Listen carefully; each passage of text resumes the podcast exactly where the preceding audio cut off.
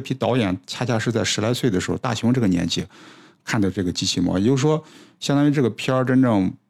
出来的时候，给我感觉他就是像是大雄长大了，相当于导演在说我们长大了，把这个片子给已经去世的藤子先生看看，你知道吗？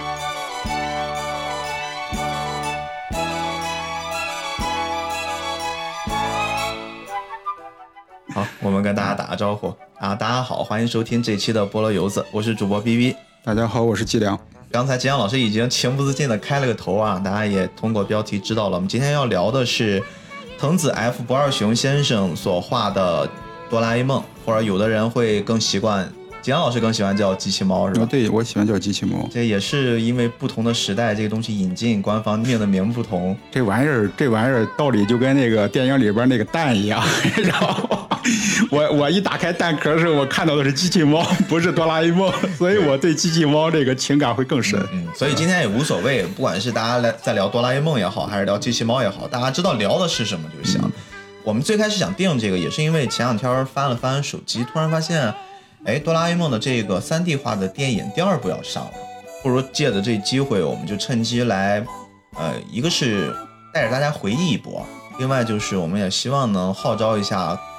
从小看着哆啦 A 梦、机器猫长大的这批孩子，如果现在大家还对机器猫感兴趣的话，可以走进电影院，我们一起去感受一下。不过这个其实去年在日本就已经上了，网上说实话也是已经有资源了，但是我觉得作为影视行业的从业者，我们可能更呼吁大家能尊重这些人的劳动成果，不管是好还是不好，大家都能走进电影院去感受一下。呃，今天咱们先主要聊一聊藤子 F 不二雄先生他整个的一个生平。在我整理了一波资料之后，我发现还是蛮感动的。这个人也是一个值得我们去尊重和尊敬的一位漫画家。整个藤子 F 不二雄本身这名字我们一听就很不正经，他肯定不是本名，这是一艺名。他的本名叫藤本弘，出生于日本富山县的高冈市，而且他毕业的时候是从一个电气科的学校毕业的。但是这位先生，我们现在都知道，他在一九九六年九月二十三日因为肝衰竭逝世了，享年六十三岁。很多人一说他的逝世的方式，都说他是累死的，就是过劳死。嗯，他确实是一个很拼很拼的漫画家，而且上次我们在聊的时候也说过，日本其实早些年的漫画大师，他们不是说天赋多么的异禀，不是说环境给他们带来了多么好的创作条件，有一个很重要的一点就是这一波我们值得尊敬的漫画先辈们，他们真的很拼，他们非常的拼，嗯。藤子 F 不二雄就是藤本先生，他有多拼呢？他以每月十个漫画的产量刊登在不同的漫画周刊，而且还要根据不同的创作的环境，比如说有的漫画周刊是更针对于小朋友的，有的可能会偏成人向，他还要针对这个漫画的受众去创造不同的内容，就这个工作量非常可怕，而且他每天呢在前往他的工作室的途中。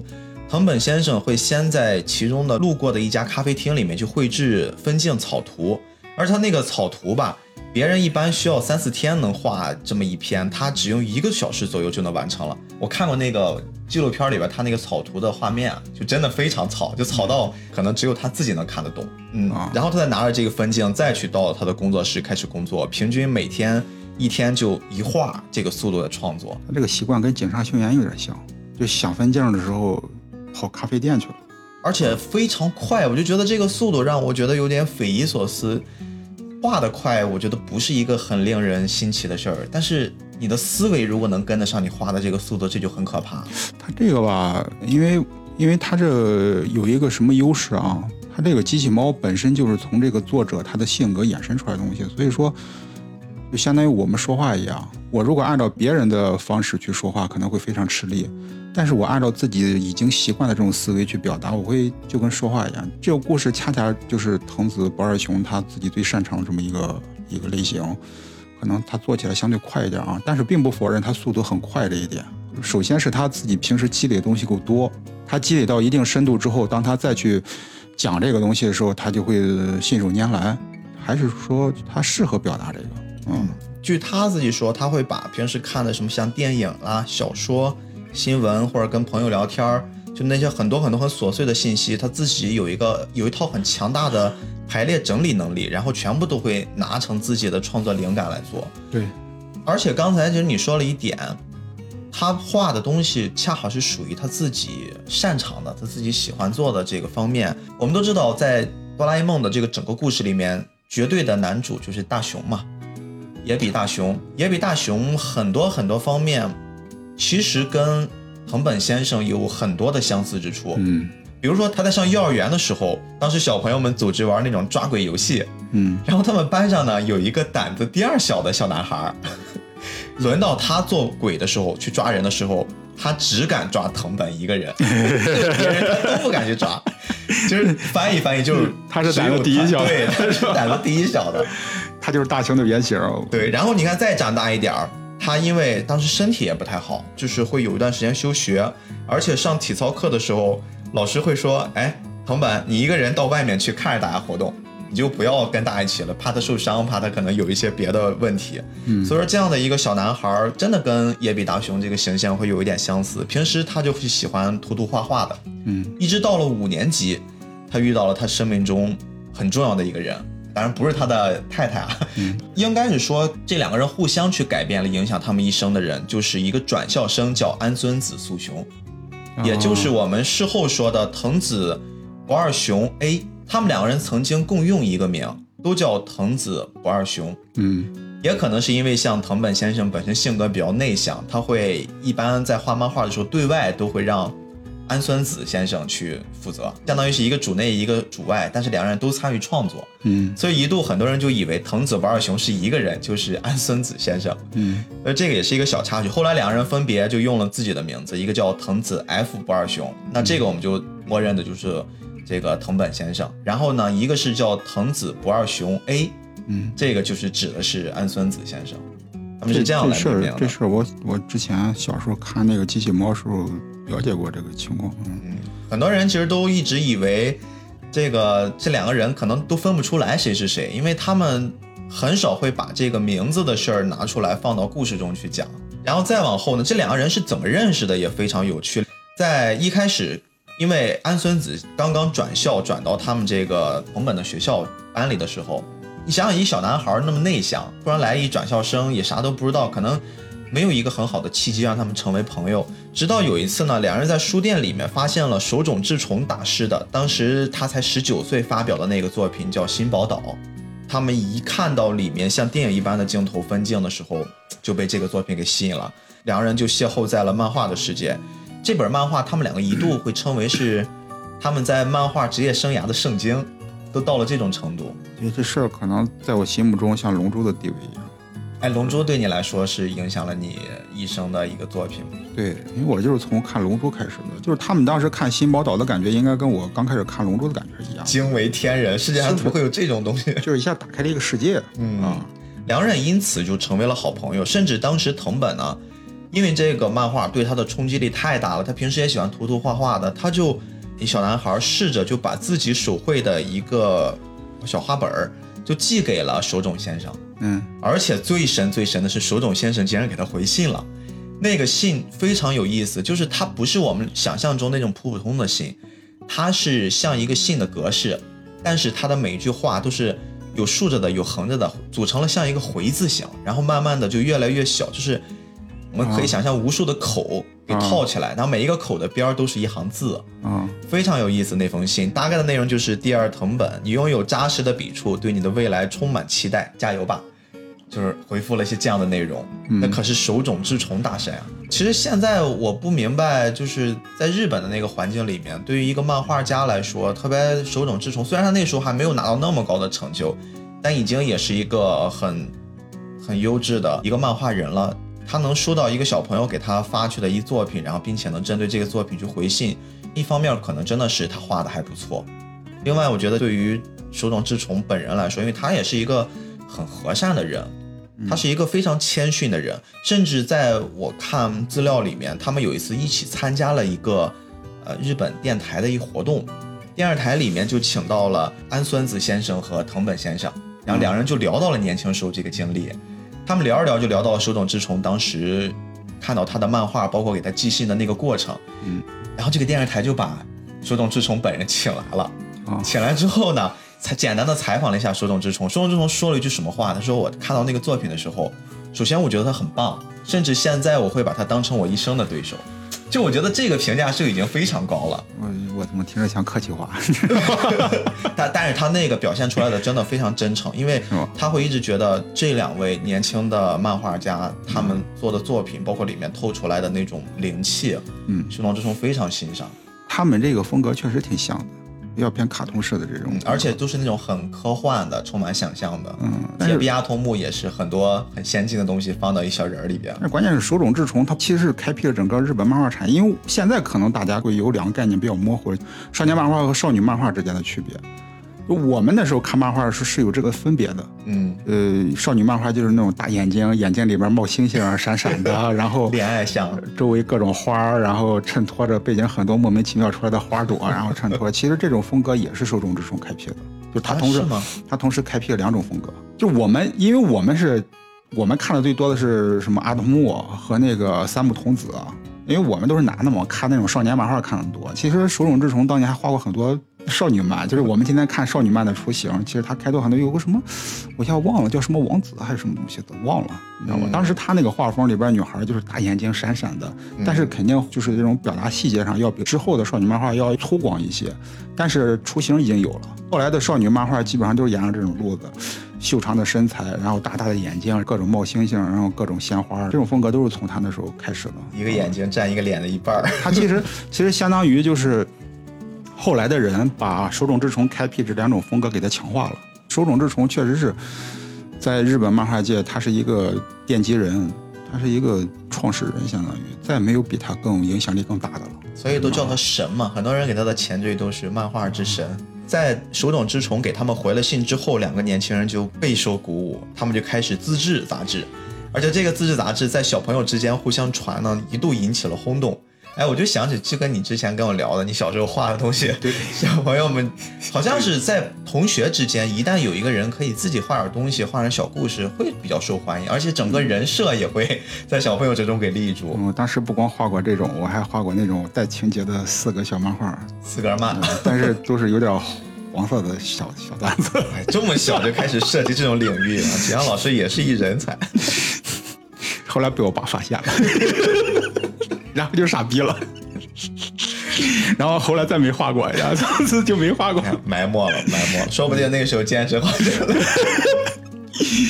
不太好，不太好。他也是本子之王，国内本子是现在现在现在假装很正经，这个事儿，就慢慢的随着他们各自长大呢，两个人在一起交流啊，一起学习，一起进步的时间越来越多，他们长大了，长大之后，就在高中毕业的时候，那个时候安孙子老师他就职到一家报社，在报社里面工作，而且那个时候他们逐渐，我觉得也是被现实给击败了，也不能说是击败了，我觉得就要大家要面对现实了。嗯他们要先能在这个时代生存下去。当时安孙子老师一度的梦想就是我在这家报社慢慢的变成经理人，然后慢慢成为什么总编，那经济上可以得到不错的收入。但是藤本当时就高中毕业那个阶段，邀请他一起成为漫画家。他们俩好像早期的那个机器猫好像就是他俩一块儿创作，他俩之前还做过一个，在机器猫之前对。还有一个叫什么小飞侠的，Q 太郎。Q 太郎，Q 太郎是他们的成名作。Q 太郎是一个，因为我之前我说的这个就是我们国内当时盗版出过的，就有个叫小飞侠的，戴着那种像那个蜡笔小新里边那个什么变态假面之类的那种 那种一个头盔，然后各种出去在天上飞的那个，嗯，对，那个时候，藤本一去邀请安孙子先生，一下子就把他心里面好像埋的一个东西给挖出来了。他突然想到我的初心，哦，我原来曾经还有梦想，我的梦想还是成为一个漫画家。嗯，在一鼓动之下，那他们就决定去试一试，然后正式走上了职业漫画人这个路子。两人决定要去画漫画之后，他们就来到了手冢治虫所在的东京市，寄宿在一间公寓里面。后来那个公寓就成为了漫画家的大家口口相传的圣地，就叫长盘庄，对，就很多很多的漫画家都在里面我。刚才就想说这个，它其实那个公寓吧，我我看过一些图片，就是很早之前看过，印象中它不是特别大，就是一个好像是二层，对，因为最早大家就是在那环境要先花小价钱的生活下去嘛。二层小楼不光是他们，还有很多别的漫画家。对，比如说就画啊天才傻瓜的嗯赤囧不二夫，画假面骑士的石森章太郎，嗯还有水野英子，就是最早这些少女漫鼻祖其中之一，都是在那儿出来的对。他们当时没事还会经常碰面，然后对开个头脑风暴之类的，嗯然后吃吃饭聊聊吃吃饭聊聊天，其实氛围挺好的。嗯，其实那个时候漫画刚刚起步，除了手冢治虫之外，可能没有多少人画漫画。对，相当于那波人算是被手冢治虫带动起来的第一批成建制的、嗯成队伍的开始发展这块产业的这么一帮人，所以他们那时候对于他们而言，抱团发展能够互相鼓励、互相支持，嗯这个是对创作人而言，对于这帮人而言，其实是挺重要的一个事儿是，啊。因为孤独其实是一件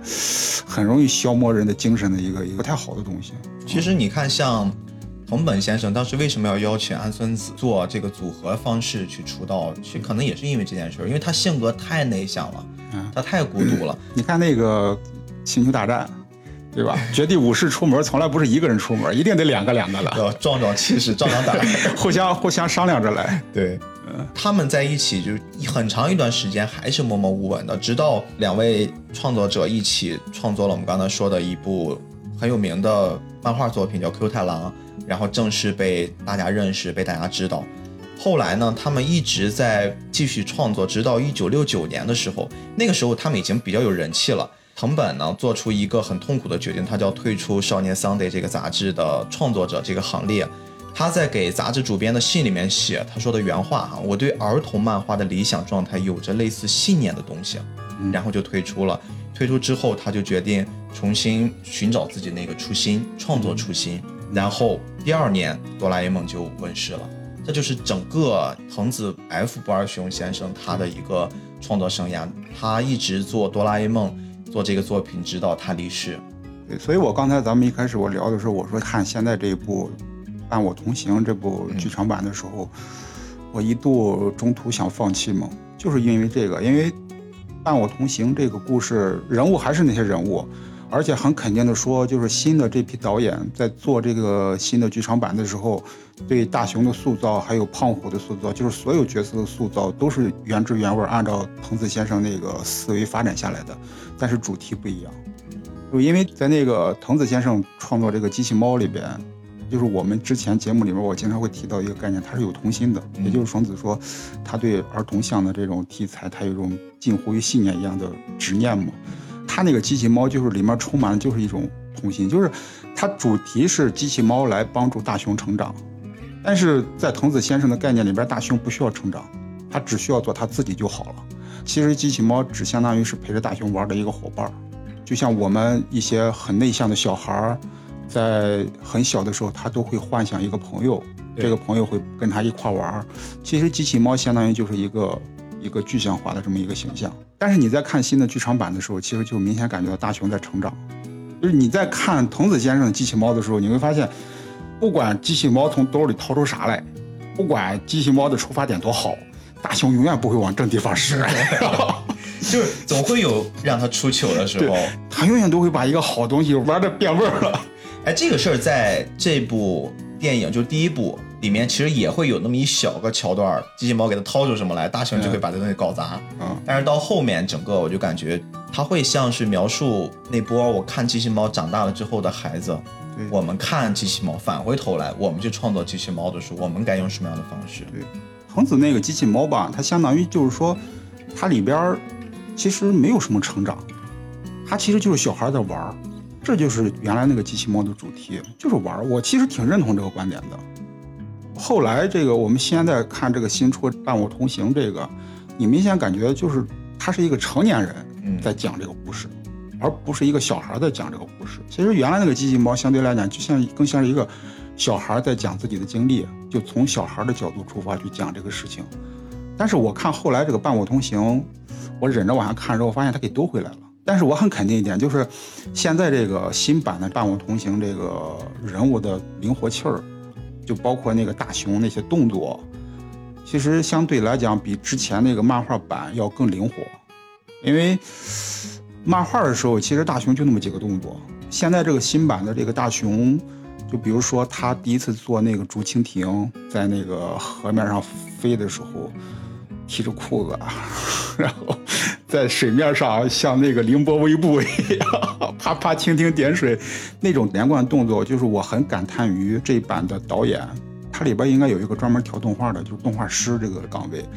在这个人物的动作把控上，其实把控的非常非常好。因为我相信，如果按照原来那个机器猫，那个就是原来那个大熊那个漫画版那个造型，更强化了，他的这种他的这种孩子气更强化了。我唯一说看到哪个地方开始有点有点跳戏呢，就是大熊开始学习了 啊，就大熊的动作还是那个动作，是为了静香。但是你要知道，就是当大熊开始思考我的未来的时候，他就不是大熊了。大熊在我的概念里，他是没这个脑子的。他要有这个脑子的话，他不会考零分。你看他一开始这个剧场版设定的时候，大熊的未来是跟那个胖虎的妹妹结婚嘛？对，我们先聊一聊剧情吧。其实它这个剧场版吧，它这个故事构架吧，要比之前的机器猫的故事构架要复杂。我们看的主要的就是它那个单元剧嘛，那个漫画版。对，但是它后来还有一些大长篇嘛，它那个大长篇其实叙事结构上也要比现在这个要要要简单很多。嗯，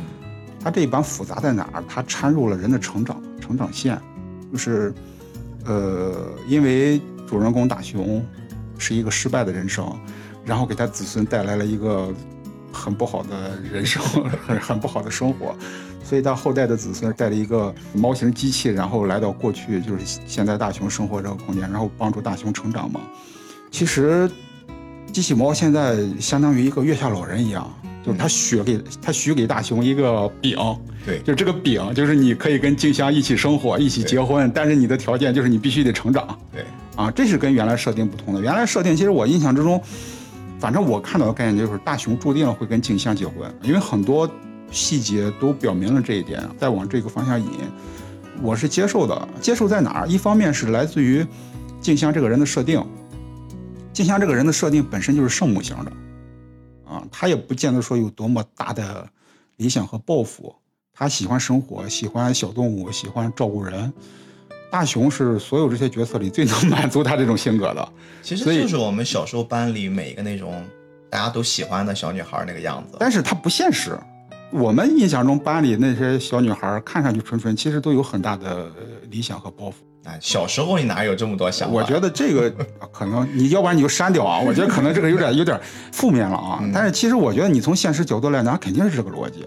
这恰恰就是机器猫吸引我们的地方，因为静香是一个符合少男心理的这么一个一个女孩，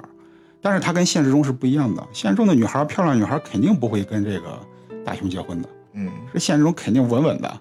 啊，所以说这也是新版的那个《伴我同行》让我觉得跳戏的地方，它现实了，它真实了。还有另外一个原因就是，老版的那个大雄跟静香的结合，我觉得恰恰就是符合了这种少男的这种幻想。然后后来大雄其实也相当于是按照机器猫给他规划的这个路线，其实也在觉醒，不能说觉醒吧，也能算是一个小成长。其实你看，机器猫 一开始也不太愿意，他当时被大雄的孙子强行设了一程序，就是必须大雄幸福，他觉得他幸福了，然后机器猫就可以返回到未来的时间。嗯，当然有这么一设定的，所以机器猫一开始就想尽办法能让大雄幸福。他从一个机器里面看到未来大雄先是跟胖虎的妹妹胖妹结婚，嗯，大雄是不接受的，然后他觉得我怎么可能幸福嘛？他那段表演其实特别好，我看那段戏的时候，我觉得我操这。大雄的表现很灵活，而且我当时看的时候，我明显感觉就是导演真的感觉是在本色出演一样。他，我觉得他小时候可能就这么个性格，他去这么表现。后来他们就发现了，要让大雄幸幸福，他就必须要看到他的未来是跟静香结婚，嗯，然后就开始想办法去帮大雄去追静香，也不只是为了追静香，而是让大雄去慢慢改掉身上的一些坏毛病，让他慢慢的变得更好，不那么丧。他其实这一点当时也是让我有点跳戏的地方，就你觉得大雄不应该是这样的一个设定是吗？对，因为他有点做作，这不像大雄，大雄是一个他没有这么大目的性的这么一个人，大雄是那种他被人欺负了他才会我要干什么去，对他平时是一个，啊啊，这这种这种性格的，他是这种人，他是没事就玩那种，他没什么脑子的那么一个一个形象我。觉得这一小段的设定有可能呀，也是为了让那些没有看过哆啦 A 梦的人能快速的先去接受哆啦 A 梦的一种设定，就是我的这个小蓝猫口袋里面有可以掏出各种各样的神奇的东西。对。另一层面，我觉得也是为了让看过哆啦 A 梦的人能在这儿重温找到当年那些，因为你看他拿出来的全是经典的东西啊，对。记忆面包，对吧？然后竹蜻蜓，嗯，还有那个隐形的斗篷，嗯，这些其实，在帮大熊去解决生活中慢慢变好一点点小困难的过程之中，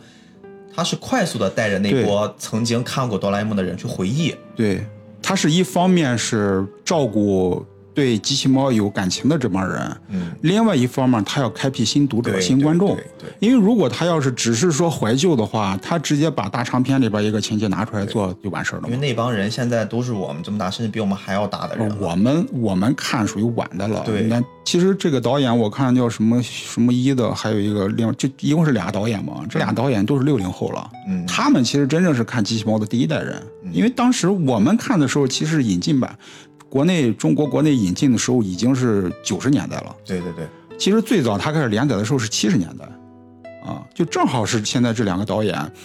六零后在成长到十来岁时候看的那个年纪，所以他们其实，呃，在继承原有的主题的基础上，从自己的角度，就是长大了的大雄，我们可以这么去形容他，长大了大雄，然后重新开始诠释一个新的大雄，一个新的机器猫，它是这么一个概念。所以说看到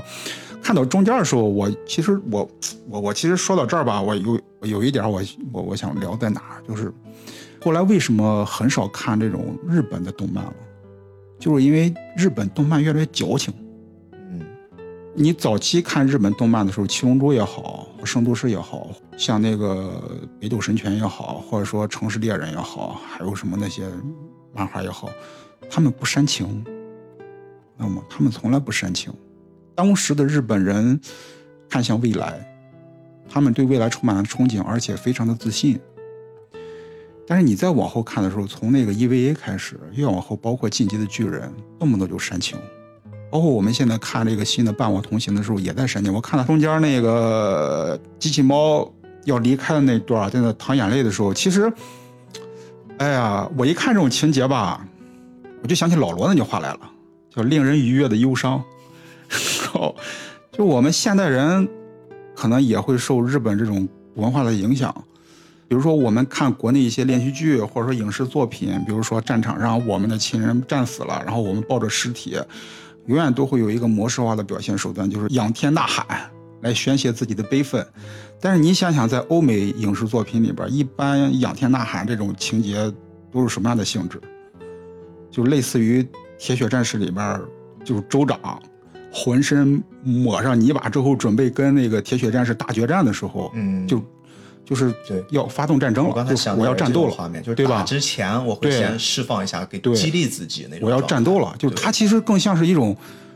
就是拉动了那个战争的信号，就我要给你打了，开始啊，就这种感觉的。其实我后来我一直在想，这种差异为什么会有这种差别？我其实个人更倾向于像这种欧美这种，如果说在战场上我的亲人战死了，万念俱灰，我还仰天呐喊，我喊个毛喊，就是那时候真的用中国话来讲，就是欲哭无泪，对，就是一种绝望。悲伤到了极致是没有声音你。哪还有劲儿去喊喊个毛喊？你不怕吓着谁？我们不说那么大，你这话题让我想到，我现在就看点综艺，嗯甚至我就看那种选秀，嗯我去唱歌，我去跳舞，嗯，我一定要先介绍介绍我为什么要唱歌，我多么不容易，我学这歌，我去追求这梦想，哇，我多么惨，我家境怎么样，哎，额外矫情，你知道吗？哎确实会有这太种感矫情，尤其是那个机器猫那段，你寻思寻思，他不就扭了扭鼻子吗？你再给他扭回去不完了？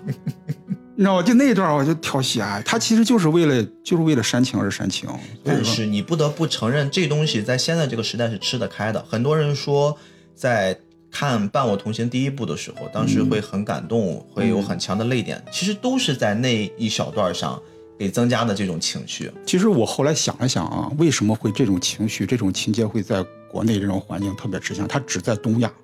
吃香，但是放到美国肯定不太吃香。我们东亚人、亚洲人，它是一种族群生长的一种族群生活的一种概念，就是我们通过人与之间、人与人之间这种感情的纽带，去坚定自己生存下去、走下去的一种信念。就我们活着，为什么活着？为了我的家人，为了我孩子，为了我的妻子，为了我的丈夫，为了这个家庭，为了人去活着。所以人跟人之间感情是非常重要的，但是它又不可逆转的带有一种悲伤。就是我们之前也涉及到的，就是死亡带来的阴影。嗯，这种分别，这种亲人与亲人之间的这种分离，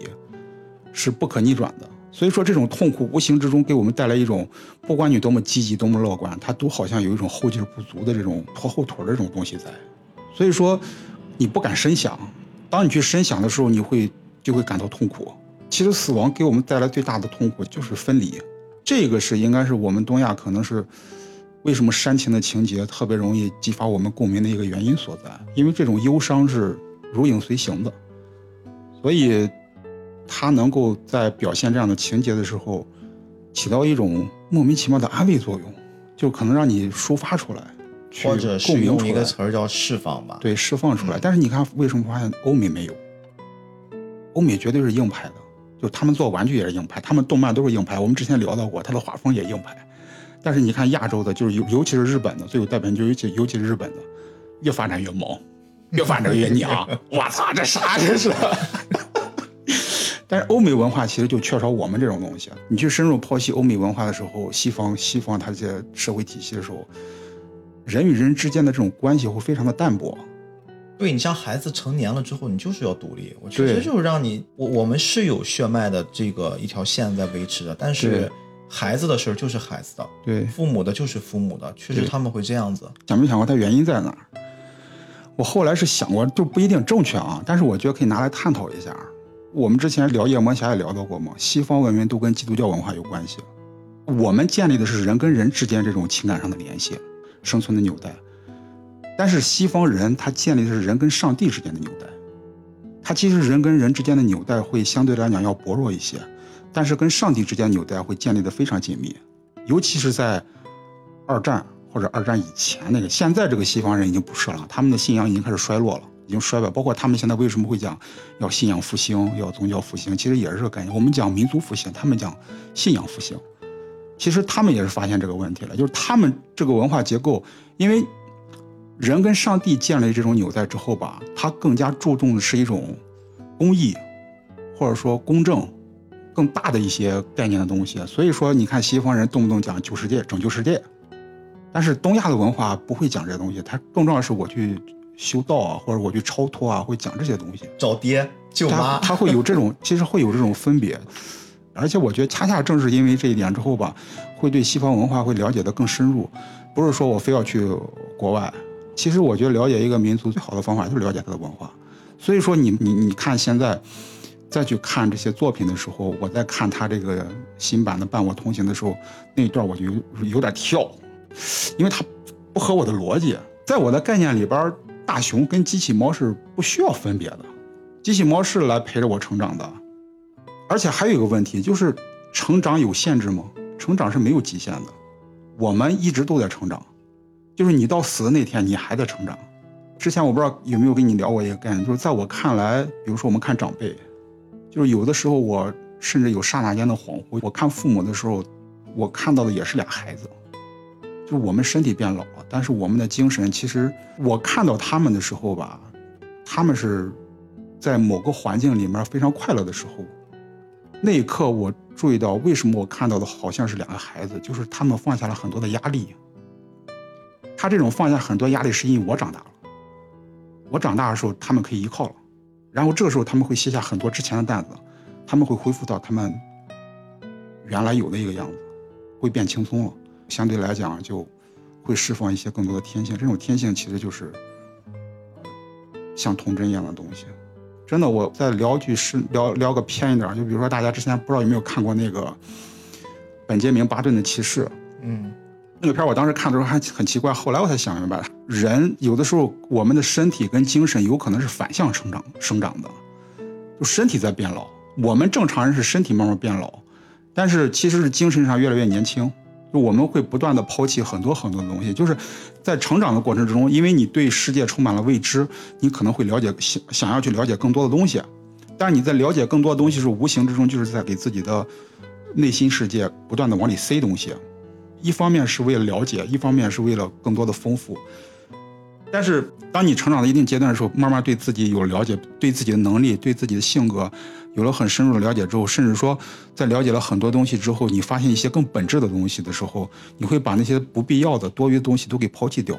到了一个节点啊，我反正我感觉这个节点相当于三十岁左右，就是你慢慢会往外丢东西，会把那些更有价值的东西都保留下来。这样的话，你的精神会变得越来越越来越轻松，然后你会发现你的精神可能会变得越来越年轻。嗯，起码我觉得我现在这个精神状态比我小的时候更有活力，我觉得活得更轻松。嗯，但是你看那个本杰明·巴顿的骑士，他就讲了这个道理：一出生他是个老的，他的肉体相当于是我们的精神，他是应该是越活越年轻的这么一个。我不知道这个这个观念仅限于我个人的认知啊。你知道为什么你现在觉得你精神慢慢丢弃了之后越活越年轻吗？你得好好感谢你父亲，小时候把你抓着了，后来变成这样。好吧，这个差，暂且这么理解吧。带着这个逻辑回来看这部电影，第一部其实它在里面还设计了一个，我觉得相对来说比较有趣的桥段，也是很多人在去纠结这部片子到底是不是一部好片子的一个矛盾的主要点。嗯，就是机器猫带着大雄坐时光机回到了未来，嗯未来的大雄呢，当时正在准备跟静香结婚之前的那个故事。嗯静香邀请大雄一起去爬山，然后大雄当时还是那副相对比较懦弱的样子，而且当时还生病，嗯他拒绝了静香。后来他们发现静香一个人去爬山，他跟他的小伙伴们失联了，自己一个人在暴风雪里面努力的去找到出路。年少版的大雄觉得不行，我得去帮助未来的我去把这个静香给保护回来。这也是让我当时觉得特别的质疑的地方。而且当时一直强调一件事，就是机器猫，你不要来帮我，我要靠自己去救静那香。你知道它这个东西吧，它在这个逻辑架构上是有问题的。当然，这个逻辑架构吧，我现在不知道能不能说清楚啊。嗯有的时候我自己想的时候，我也会产生一种混乱。就首先，它改变未来这个事情是要打问号的。对，就是它在里面包含一种祖父悖论的逻辑。嗯，我如果去把我未来的选择改变了的话，那么现在的我还在不在？嗯我们可能现在用的是一种平行线的概念，我觉得多元宇宙吧。我们先说个具体点儿的，嗯就是当那个小孩的大熊产生了拯救静香这么一个行动之后，无意之中他这种记忆会传递给之后的那个大熊。他包括在剧情里面也用了这招。也用了这招，对吧？但问题就来了，未来的大雄应该也知道，小时候他曾经坐过时光机回去救过。他早就应该知道这个事儿，对对所以说，如果说这个事儿他记忆中早就有的话，那静香在向他提出这个想法的时候，他可能会阻止，对或者说他可能早就做准备了。对，所以说这边会存在我们说逻辑不自洽的一个东西。对，因为大雄在故事里面，他最终解决这办法用的就是我看了一眼静香手表上的时间，那时候静香已经生病了，已经昏迷了。嗯，他说，如果我未来的我能记得现在这一刻这个时间的话，他一定会这个时候来救我们。对，啊然后未来的大雄就骑着一高级电驴子就跑过来了。就是这个地方，当时我也在想这个问题，他到底一种设定放在的是祖父悖论，他想去做解释吗？还是说我现在用的是一种平行宇宙的概念？如果平行宇宙的话，那我不可能通过共通的记忆来完成这个举动。我觉得，我觉得他们在做的时候啊，感觉没太较真儿。可对，这个就是我最终想通的一点事儿。嗯，他们没太较真儿他。不去在意这些东西了。我需要给大家灌输的就是，就像你觉得时光机存在吗？你觉得隐形斗篷存在吗？你觉得那个记忆面包存在吗？对，如果你能把那些解释清楚，我们再来聊现在的这件事儿。对这是最后说服我的一个对，说法所。以他其实就是为了煽情而煽情。我可能也就是他到了故事正常电影那个叙事逻辑，我该到高潮了，嗯，我这个时候也该有一个困难，然后去阻挡我，然后去克服，嗯应该是到那阶段，了。所以其实我个人观点啊，他的制作能力，包括他对人物的塑造和表现上，都比之前的漫画版要好。对，但是在主题塑造上，我其实还是喜欢原来那版那个嗯机器猫。这恰恰就是藤泽不二雄一直在坚持。他说我对儿童题材有一种近乎信念一样的执念，大雄和机器猫永远在那个年龄，对他们永远在那个在那个年级的暑假，在那个年级的寒假，在那个年级的老师，在那个年级的静香。当你想到那一段的时候，它永远都是阳光灿烂的。你这儿还让我想起另一件事，就是有人甚至在网上问桐本先生，他真正所想画的机器猫的结局是什么？没有结局，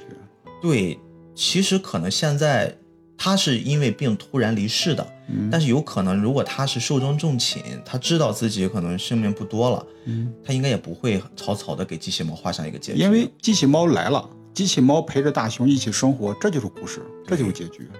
就是这个哆啦 A 梦这个故事里面，如果没有大雄，如果没有机器猫，嗯都不会有这个故事。对，当别人问大雄的机器猫的结尾在哪儿的时候，这个问题本身它是一个成人化的问题。但是藤子先生在创作这个题材、这个漫画的时候是孩子孩子的心思，所以他是两个不同的思维。就我估计藤子先生可能面对这个问题的时候，他可能会没法回答这个问题。所以你看到了最后，就这个第一部电影结束的时候，当机器猫知道大雄幸福了，它的程序已经设定了，我要该回到我的未来世界了。嗯，那段开始就是你说的强行煽情了嘛？对，大熊是用一种什么样的方式让机器猫安心呢？他主动的去找胖虎单挑，就也不算是主动，是胖虎恰好遇到这儿，还是习惯性的去找欺负欺负大对去雄要，欺负大熊，然后但是大熊逆反了。大熊觉得我不能再跟之前那样任你鱼肉了，嗯我也要反抗。对，这一反抗还被机器猫看见了，机器猫觉得嗯，大熊长大了，不是我刚见他的那个样子。其实那一段吧，大熊就是那个时候的大熊，完全不是一个考零分的大雄。就跟我们一开始认为的大雄设定有点变了。对，因为大雄在这一部里边，他有点恶搞在哪儿啊？我举个例子啊，里边有一段大雄开始学习了嘛，开始复习了嘛，我觉得他不是大雄。但是当后后来大雄又考了零分，然后放学的路上一边走一边哭，你知道吗？人家考的明明是语文儿，你复习数学，考试前一天狂背加减乘除狂，背数学，我操！他对自己都失望了。我觉得那段你知道，他其实是一种，他我我怎么去描述啊？他这种感觉很很很恶搞。他其实是一个导演的大雄，导演的思维，然后在发展大雄这个情节的时候，他同时要照顾新观众，要表现新的思维的时候，他还要回到老思维上。所以他选了这么一个情节够难为他了。这个这个导演的脑洞，我寻思寻思还行，你知道吗？嗯，还行，最后又找不回来了。就是那一刻，当他又考了零分，哦，我就说大雄又回来了。哎，还有一个我我印象很深刻的地方，大雄他希望让静香不要再抱着他这样的一个 一个小男孩儿，可能他们未来会有发展，对主动这个地方去找静香的时候去告别。对，这个地方也让我觉得不像大雄。我反而会觉得，可能他是跟我们理想中的大雄所做的举动都不一样，包括他一开始话没说出来，然后就跑了，然后静香在后面追他，嗯追上之后，大雄一直鼓励自己说：“我我不能让静香为难，我不能让静香多想。嗯他用了一招就是去掀人裙子，这个本身也很大雄，但是但是你知道我看到那一幕时候我有什么感觉啊？嗯，我觉得在原来藤子先生创造的大雄里面，不是他能干的事儿。你觉得那个不应该是大雄所我觉得那个不应该是大雄干的事儿，嗯，就恰恰相反。我觉得如果说大雄干那个事儿，可能就因为干这个事儿，静香静香有可能爱上他了。你觉得静香会是这样的一个小女孩吗？不是因为她是这样一个小女孩儿，因为我觉得这就是，就你要知道啊，掀女孩裙子这个事儿，是一个正常人都不敢干的事儿，因为这个事儿太牛逼了。我真的，我真的说实话，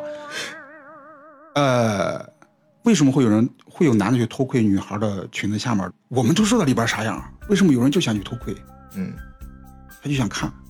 对吧？但他不敢掀，他为什么不敢掀？他想干，但他不敢干。嗯因为要带来很多很多的问题，啊可能有原生家庭，比如说灌输的一种道德观念，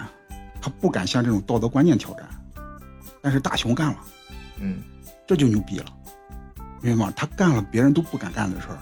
当然，这边我们必须要重申啊，多次重申，这种行为不代表吉良老师去推崇和提倡，对只是对对我们就这个剧情在，讨论，就啊分析这个人物，嗯分析这个剧情，为什么有很多漂亮女孩都会跟流氓结婚？就我们惯常认为的流氓结婚，就是因为流氓胆儿大，他能干别人不敢干的事儿。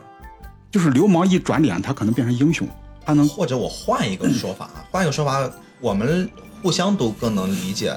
作为一个平凡人来说，可能会给人带来的感官和他的生活只是一个平凡的生活。但当我如果是给你带来了一些新鲜的刺激，带你去看了更多的世界，我带你去走了更不一样的人生体验的话，它会在女生、女孩子心里面会扎下一个小种子。这个种子或许是不好的种子，对，或许是会被扣上一个流氓、变态或者是一些混蛋的这样的帽子，但是也有可能。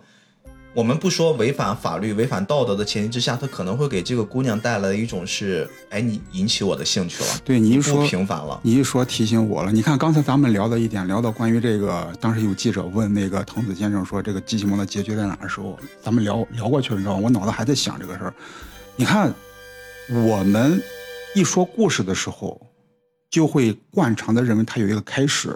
有一个结尾，起承转合有一个结尾，这是成年人的逻辑。这个逻辑是被限制出来的，就是或者说是我当然我不否定说故事肯定要有开头和结尾，但是不一定非得这样子。惯常是这样子啊，我们在学习的过程之中形成一种惯性的逻辑，当我们开始成长变成成年人，慢慢开始长大的时候，都会加入很多很多这种被学习进来的一些逻辑，是被限制的，或者说是被框好的一些框架的东西。但是刚才说藤子先生他可能就没有这种反应。这就是说，他一一直要坚持这种儿童向的题材，就是在儿童的概念里边有很多是未知的，因为未知，所以说有很多是没有限制的。所以说，有的时候我们经常会看着小孩一出生，我会照看着他，你不知道他会干啥，对对不对？我那天溜达到崂山那边有一个幼儿园，他那个马路很窄，他那个幼儿园上面有个警示，小心有神物飞出，你知道吗？就行车慢行，有神物飞出，你知道吗？当时就是这个概念，你真的不知道他是他是怎么出来的。其实他也是这个逻辑。哎，我我我这个话题我给你稍微展开一点啊。最近很多人在聊，不是巨人结尾了吗？很多人都在批，都在骂，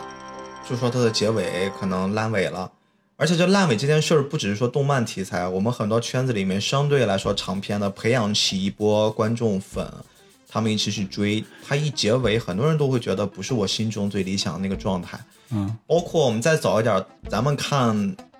三大民工漫长大的，现在呢，死神、火影已经都完结了。反正当时一结尾的时候，很多人都说，嗯，不行，这结尾不是我想的。包括海贼也说了，可能马上就再过几年也要收尾了。嗯，像这些长篇漫，你觉得是给他一个相对不好的结尾，你更能接受，还是说？我们去让它一直去延续，让它又臭又长，更能更能接受。当然，这里面还有一个选项，就是它能更完美的收尾。但是我觉得，对于我们来说，一个作品完美的收尾这件事儿的难度无异于登天。嗯，所以这个东西选项我们先不考虑。每个人都希望自己作品是好的。刨除这个选项之外。那作为一个长篇连载，可能我们接下来要做的东西也会是一个相对长篇的东西啊。嗯，你更希望是我以一个又臭又长，慢慢的在大家的口诛笔伐下消磨干净，还是说我最终觉得在一个合适的地方，我给他一个结尾，可能会背负骂名？看你到时候想干嘛了。如果还有艺术追求，你就肯定是悬崖勒马，就是在最高潮时候给他收尾。就即使是。它不是大家心目中的理想的结尾，因为它是按照我，它是我的东西，它首先是我创作出来的东西，我首先得我爱画，嗯，得我喜欢它。就你生出个孩子，首先你得喜欢他，对吧？另外一个，你要说透又臭又长也可以，就是他可能被资本绑架了，商业价值，我得我得挣钱，对吧？我到时候可能我面对一个什么压力啊，比如说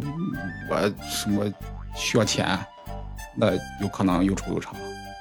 其实这个事儿关键看你怎么弄了。你说按照鸟山明的想法，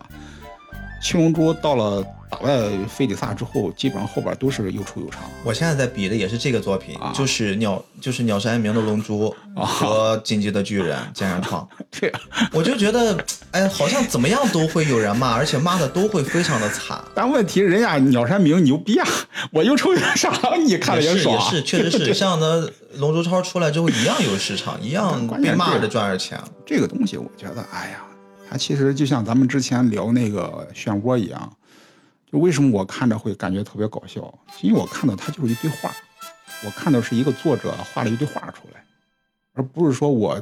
好像它隐含了某种命运似的，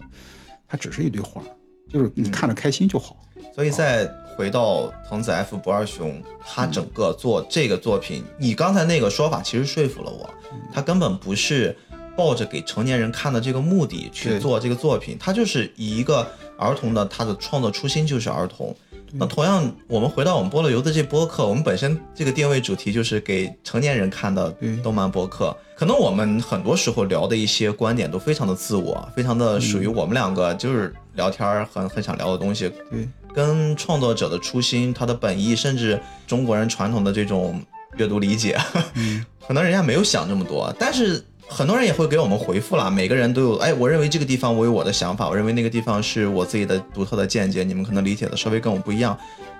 我一般回复都是，这不就是动漫或者说一部作品它的魅力吗？同样的一个东西，不同人有不同的解读，大家能因为这件事儿聚到一起来讨论，这本身就是对创作者和这个作品最大的认可。对，一千个人眼里有一千个沙姆雷特嘛，对，对吧？而且我现在还想补充补充刚才仙群的那事儿啊，嗯我后来又理了理思路啊，我为什么会有那种看法啊？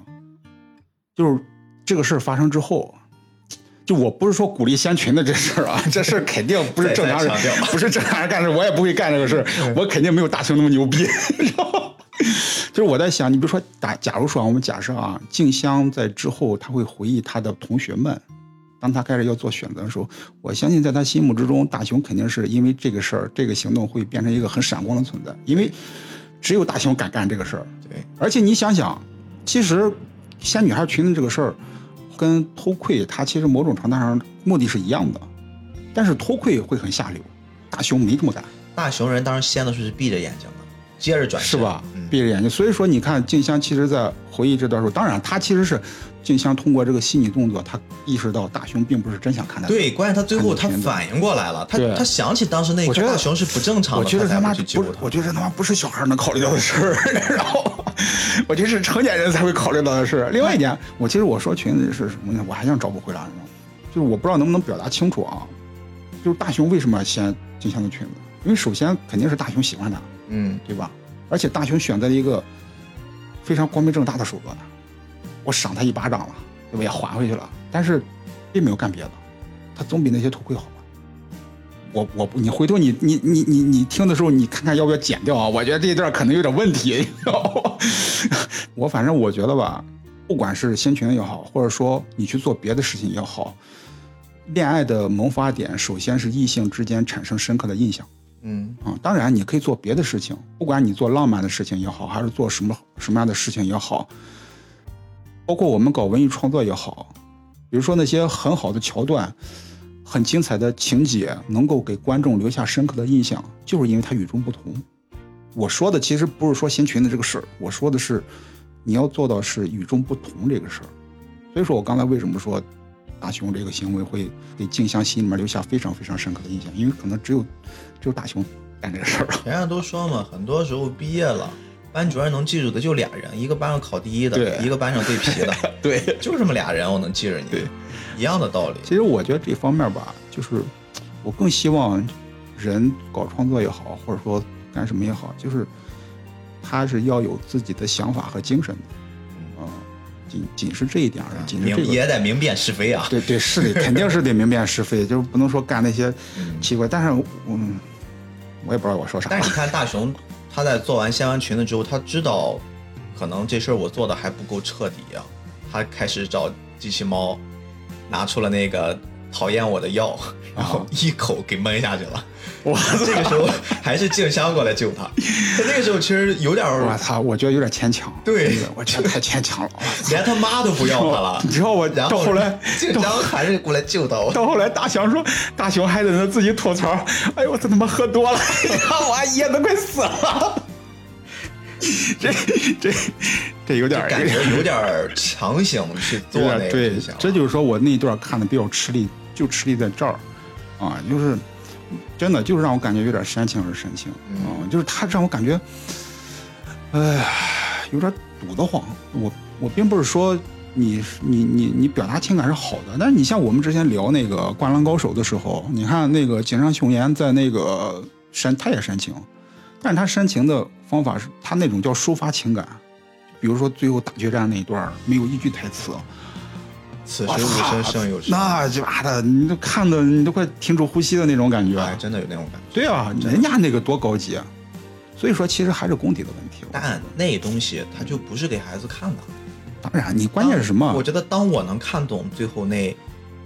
没有台词的几十页的时候，嗯，我已经是一个成年人了。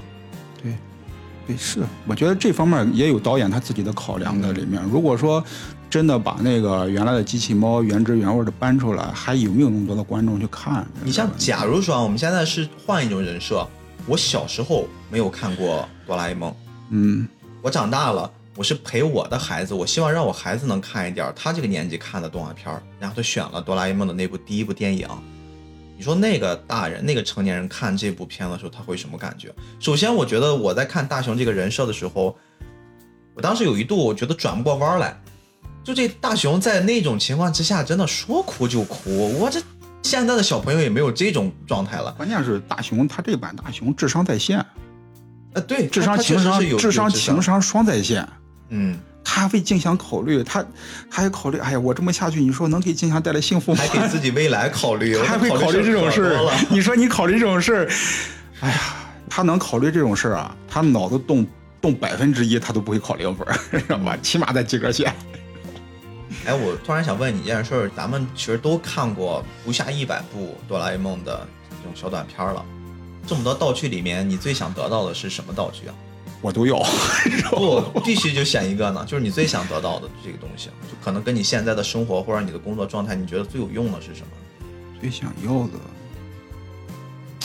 其实想要挺多的吧。但是首先竹蜻蜓是一个，因为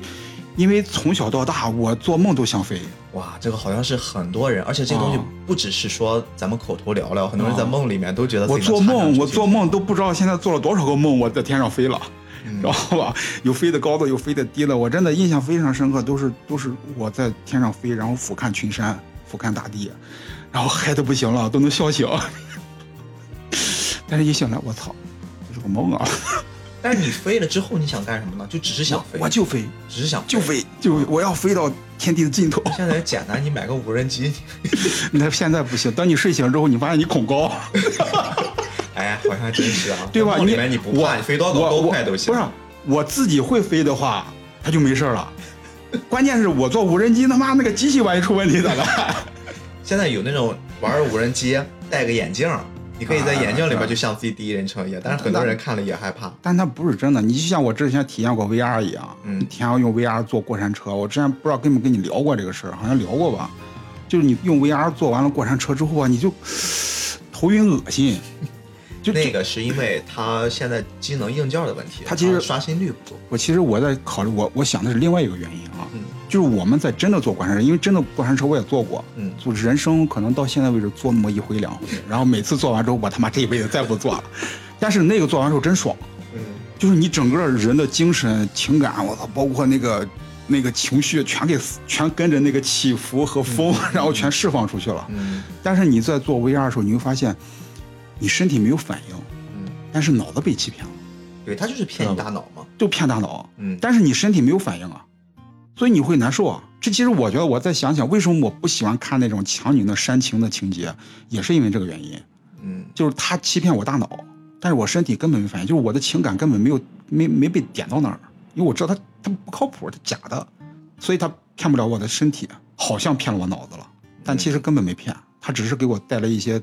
难受的感觉，什么都没有，可能还是真实的东西，可能嗯更更所以竹蜻。蜓是对你来说相对来比较想要的一道具对，竹蜻蜓是一个，然后任意门是一个啊。啊。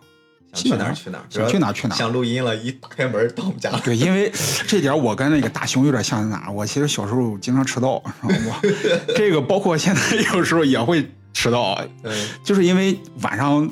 容易有点拖延。有点拖延，不光拖延，就是好像一到晚上就是想法贼多，嗯就有这个毛病。然后哎呀，晚上不舍得睡觉，然后基本上，嗯但是现在肯定比小时候要好很多。但是问题是，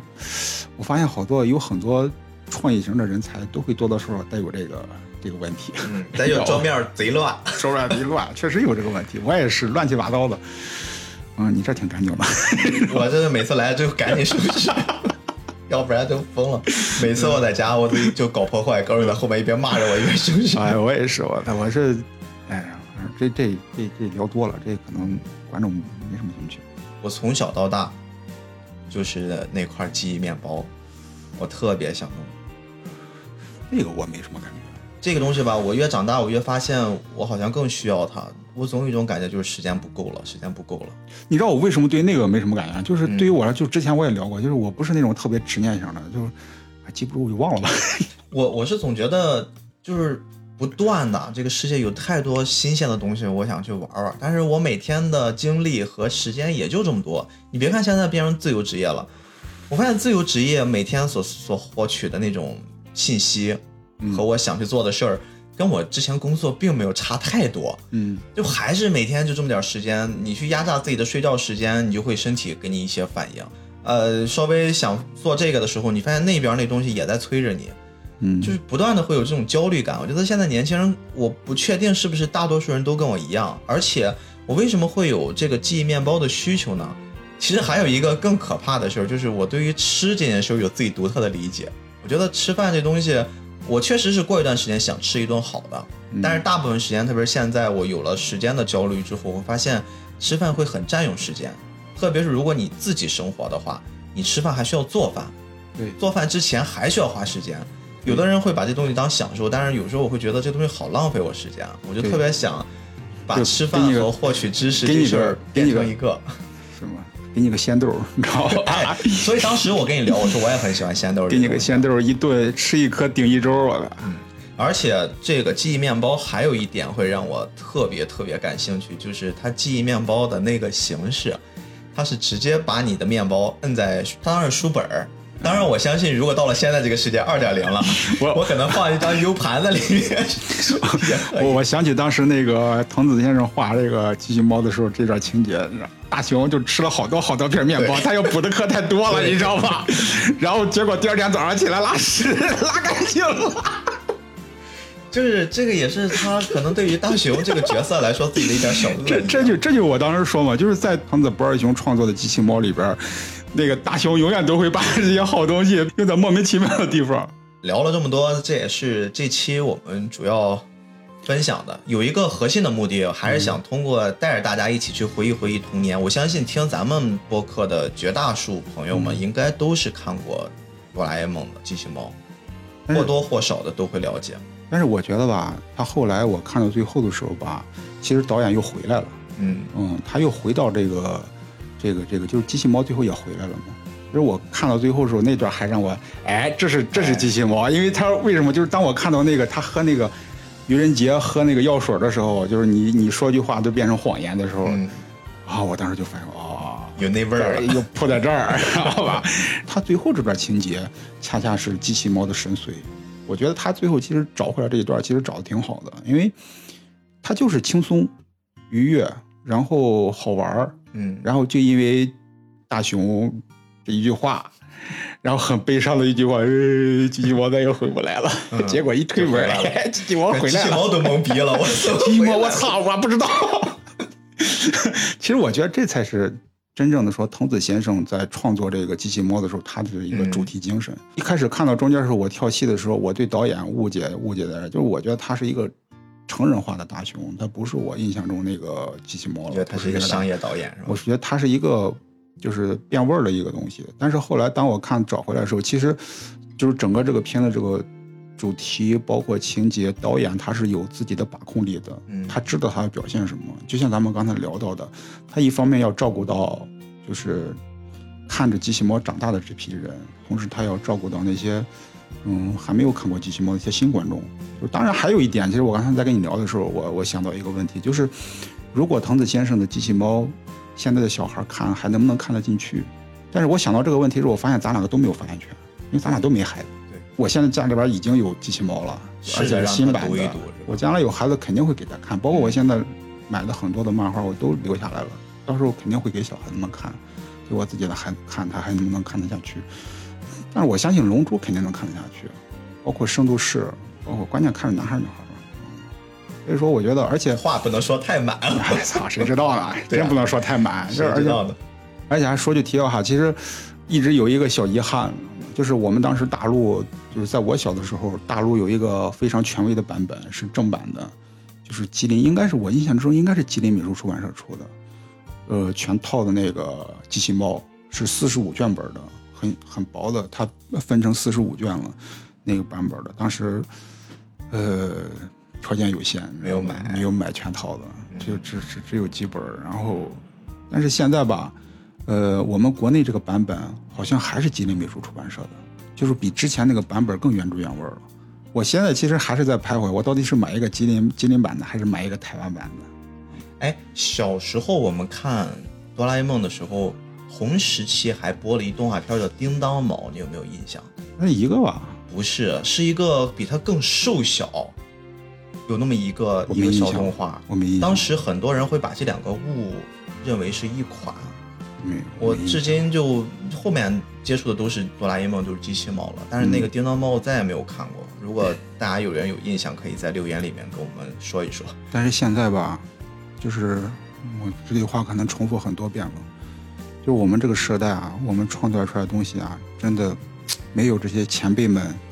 创造力这么牛逼了。对你想想，它这东西每天每天都要做不同的新的道具、新的而且设定，都是原创性的，太强了你知。道吗？就就是他每天从口袋里掏这些玩意儿出来，他怎么想的？嗯，包括你像不光是机器猫，还有圣斗士。我现在聊一聊，我想圣衣，我操！那时候不一样的那时候不一样的关键关键那时候没有电脑，就是我们现在我们要做个玩具或者做个手办，我可以用想法，然后变成画面，然后画面再做成三维的，然后在三维里边用特效组合。但是你要知道那时候，那个车田正美画圣斗士的时候，他根本没有没有这个工具啊，他有工具他也不会这么干的，关键是。真的就纯靠脑子在那三维构建，在大脑里边构建一个声音，关键是它组合起来，它真的是那个形象呀、他比如说天马圣斗士，他那个圣衣值得能穿在身上，然后拆下来之后还能组合成一个天马的形象。改天单独聊一聊圣斗士啊，分析分析这一波。反正在我的概念里边，龙珠跟圣斗士简直就是我们那时候标配了 啊。机器猫算是也挺重要，但嗯，基本上算是一一线的吧，都算是一线的。嗯，接下来要上映的这部，我看了看预告，也做了一些了解。它更多的是大雄为了满足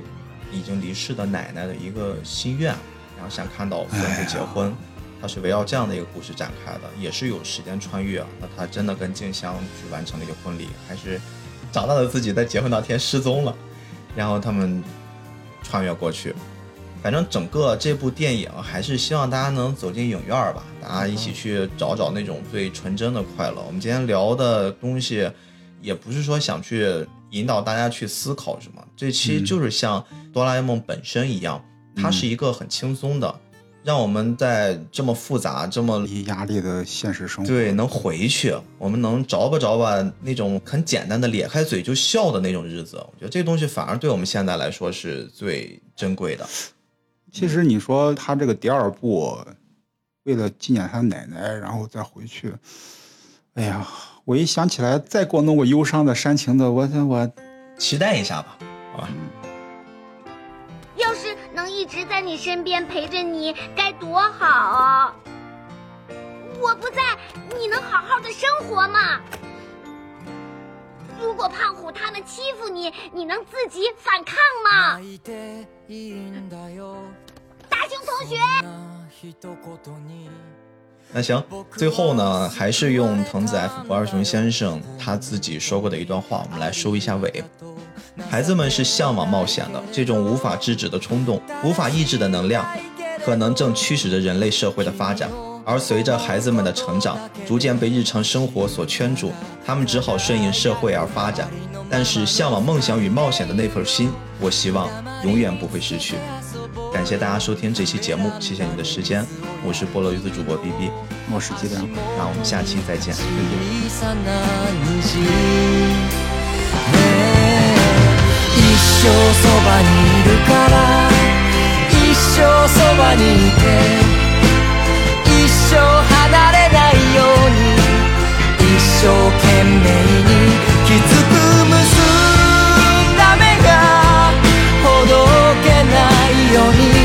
固く繋